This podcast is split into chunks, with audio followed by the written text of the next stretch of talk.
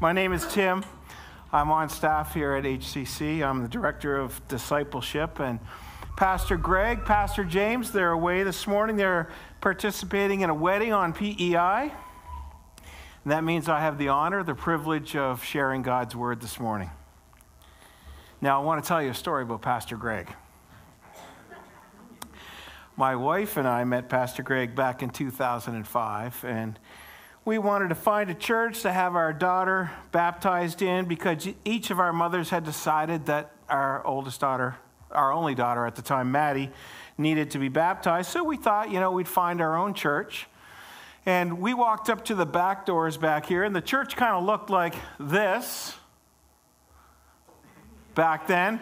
And the back doors uh, were wooden, there was no glass. And so I had my hand on the door, and Karen was here beside me, and I went to open the door. Being the gentleman that I am, I said, This could be, you know, one of those weird churches because I couldn't see inside or anything. So I opened the door and pushed her in. and then we kind of liked it. Uh, we met some people, and we thought, well, this is, this is okay. So we came back.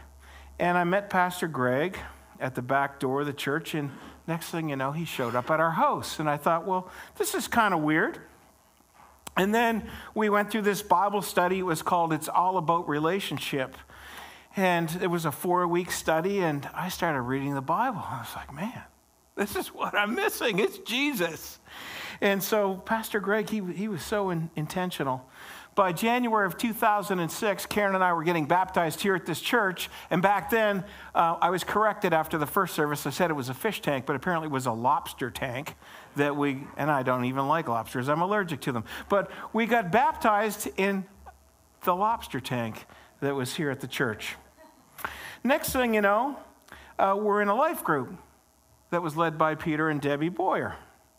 And we met Peter's mom we met Peter's cousin, Chuck, and his wife, Katie, and a few others in this group, and we had a lot of food. You know what happens when you become a Christian, right? You put on weight, weight right away. Seems to happen.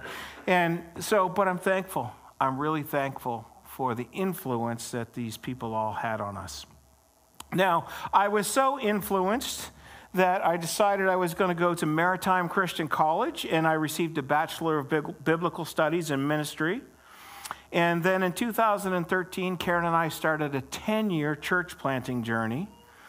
And we were heavenly influenced by all that we learned from amazing disciple makers that we had as coaches and mentors. And we're thankful to be back at HCC celebrating the gospel with all of you. Making disciples that make disciples. And you've probably noticed there's a theme happening here already, right? It's called influence. The name of the message today is Influence. So, I also serve in two other part time roles at Maritime Christian College and Souls Harbor Rescue Mission. And what I do at Souls Harbor Rescue Mission right now is I'm what's called the Summit Point Leader, and we're hosting the Global Leadership Summit. And I was preparing for that role. I got to watch a message that a guy named Craig Groeschel preached. And I was heavily influenced by that message. And this message today is heavily influenced by me watching that. But before we get started, I've got a question for all of you this morning. By show of hands, who would say that you're an influencer? One, two, three, four. Both four or five. You okay? We're good? We've got four or five influencers. Now, Craig Groeschel, he says leadership is influence and all of you have influence. Your church family has influence. Each one of you has influence. Even if it's your first time here today, you have influence. And if you are here today visiting, if it's your first time here today, we are so glad that you're here and we offer you a special welcome. We're not even going to make you stand up.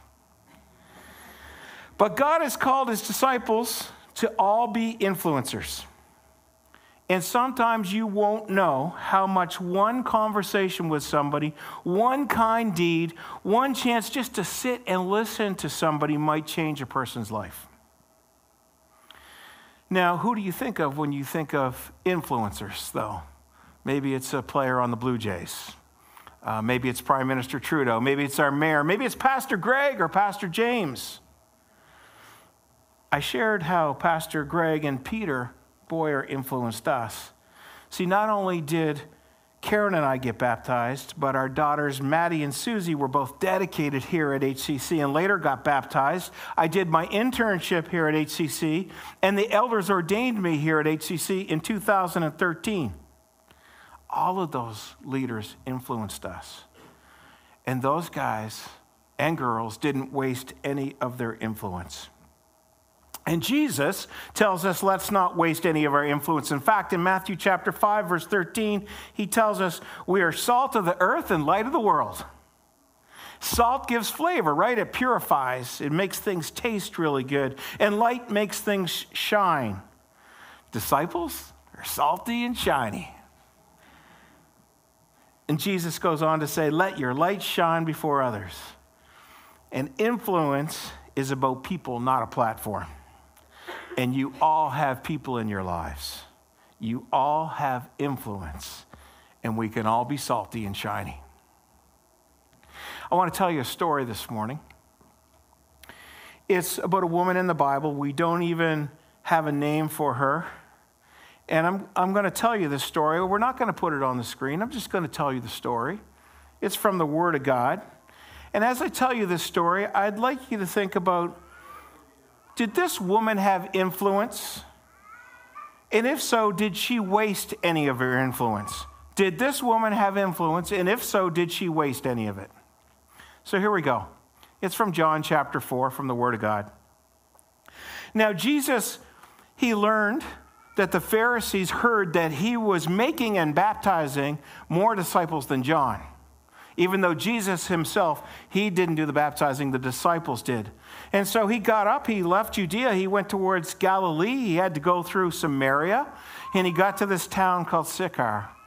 And in this town, it's where Jacob had given a plot of land to his son Joseph. And it's here that Jacob's well was.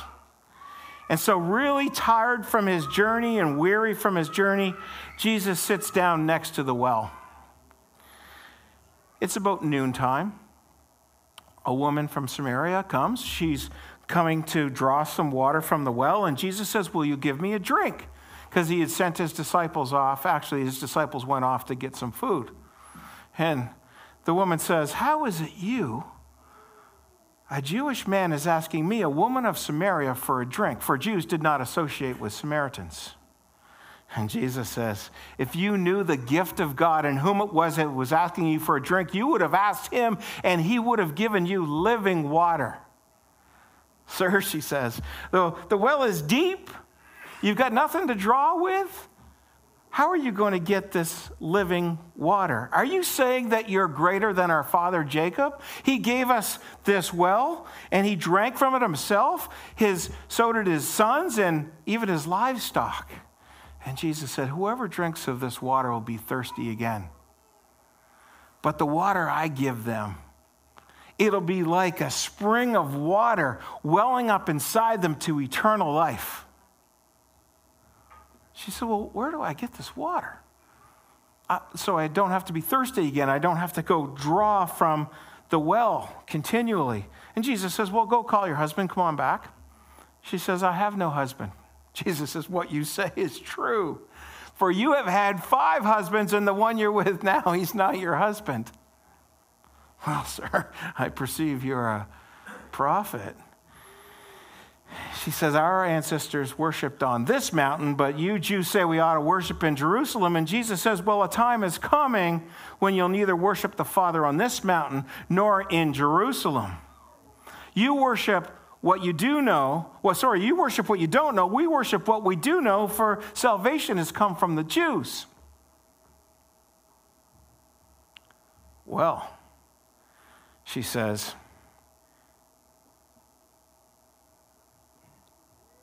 Yet, Jesus says, Yet a time is coming and has now come when true worshipers of the Father will worship him in spirit and in truth. These are the type of worshipers that the Father seeks. For God is spirit, and his worshipers will worship him in spirit and truth. She says, well, I know that the Christ, the Messiah, is coming. And when he comes, he'll explain all these things to us. Jesus looks at her and he says, I, the one you're speaking to, I am he. What an amazing story, isn't it?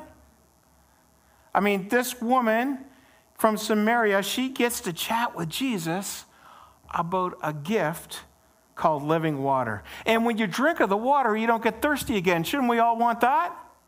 More of it, I would say. It's like a spring of water welling up to eternal life, and it's inside us. And we, uh, we should all want it, and because Jesus is talking about the Holy Spirit. It lives in us. He lives in us when we choose to be baptized and to follow Him. He changes us, He gives us eternal life. And it's part of the great news of the gospel. Amen? Amen? So here's the gospel. The gospel is this God the Father, God the Son, God the Holy Spirit. They're around at the beginning. Jesus comes to earth, the kingdom has come. And he performs all these miracles.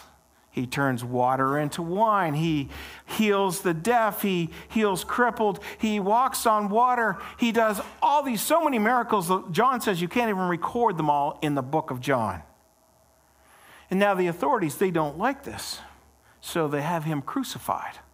Just like it was predicted, by the way. He's crucified, he's dead and buried, and three days later he raises from the dead. That's another amen. Amen. He, he rises from the dead. And he's hanging around now. He's uh, on earth still, and he is meeting with people. He's eating with people. He's walking with people. Over 500 people at one time see him. And then many of you know his last words before he ascends into heaven. It's from Matthew 28. He says, All authority in heaven and earth has been given to me. Therefore, go and make disciples, baptize them in the name of the Father, the Son, and the Holy Spirit. Teach them everything that I've commanded you, and I'm going to be with you till the end of the age. Now, Jesus now sits at the right hand of the Father. He said he's coming back, so he will. And when he comes back, he's going to take his disciples with him into heaven. And disciples, if you read it at the back of the church, it's on the wall, it makes it easy for me. Disciples are those that are not just following Jesus, but changed by Jesus and on mission for Jesus. If you are here today and you've yet to take that next step, I'm incredibly excited for you. You should go and hang out with whoever brought you here. Go have a coffee with them. Ask them, what does it really mean to have the living water living inside you, welling up to eternal life. Ask one of our elders. You can ask me if you like. I'd love to share it with you. But we're excited for you. Let's check out the rest of the story. I'm going to go back to John chapter 4, and I have it on the screen for you. Picking up in verse 27. Just then his disciples returned and were surprised to find him talking with a, man, with a woman. But no one asked, What do you want? or Why are you talking with her? And then, leaving her water jar, the woman went back to the town and said to the people, Come, see a man who told me everything I did. Could this be the Messiah? And they came out of the town and made their way toward him. Meanwhile, his disciples urged him, Rabbi, eat something. But he said to them, I've got food to eat that you know nothing about. Then his disciples said to each other, Could someone have brought him food? My food, said Jesus, is to do the will of him who sent me and to finish his work. Don't you have a saying, it's still four months until harvest? I tell you, open your eyes and look at the fields. They are ripe for harvest. And even now, the one who reaps draws a wage and harvests a crop for eternal life, so that the sower and the reaper may be glad together. Thus, the saying, one sows, another reaps, is true. I sent you to reap what you've not worked for. Others have done the hard work, and you have reaped the benefits of their labor. Many of the Samaritans from that town believed in him because of the woman's testimony. He told me everything I did. So when the Samaritans came to him, they urged him to stay with him, with them, and they stayed 2 days. And because of his words, many more became believers. They said to the woman, We no longer believe just because of what you said. Now we have heard for ourselves, and we know this man really is the Savior of the world. This woman and we don't even have a name for, she's an immoral person. She's got five husbands, and now she's living with an, or she had five husbands, now she's living with another one. But hang on, before we condemn her, let's remember not one of us are perfect. Only Jesus is perfect. Jesus met this immoral woman, and he saw it as an opportunity to spread influence. He told her about living water that's available to anybody. And she heard lots about Jesus healing people, and she probably wondered, is this the guy? Like, this, could this guy be the Messiah? And God used one conversation with this woman to change so many people's lives. I want to tell you a couple stories of my own. They're short, don't worry. Um, the first one is about a friend of mine who uh, lives in Ottawa or lived in Ottawa, and two years ago, two years ago, he was told that he had three weeks to live. And this summer, uh, I got to, two years later, I got to move him into his home in Halifax. Help move him into his home, I should say. And I got to share with him that I've got lots of ministry friends uh, around North America, and I got to share with him that we had thousands of people praying for him. And I still share that with him continually. That's just one story. I, you can clap for that one, by the way. Praise Jesus. Now, I got to attend the Global Leadership Summit back in August when it was being simulcast, and I really enjoyed it. It was one of the best ones I've ever attended. And for those of you, I know there's a number of you attending the Global Leadership Summit. I won't spoil it for you too much, but I want to tell you part of a story that really influenced me. There's a guy, a speaker named Albert Tate, and I love Albert Tate. And he says, You know, we're looking for a Costco God. You know, when you go into Costco, you buy this big jar of mayonnaise, and it's only $7.75. And you get it home, and you're like, man, I can make sandwiches for the rest of my life. That's the kind of God we sometimes look for. But he said you could go down the road to the health food store and you get this little bottle of $15 bottle of healthy mayonnaise and you make a couple sandwiches. Well, you know, I, we've been church planting for about 10 years, and the last church plant we tried to plant, it didn't take root. And man, I wanted to be a pastor and I wanted to be a church planter. But as I was listening to this message in August, I was like, the Lord is providing for me today exactly what I need. And I get to be here back home at HCC preaching the gospel. Yeah, my voice cracked. Um, I'm pretty emotional about it. I, I feel very influenced and very blessed. But I know you guys have your own stories. I know that God is healing and He's providing for each one of you as well. So, why did Jesus care about this woman at the well?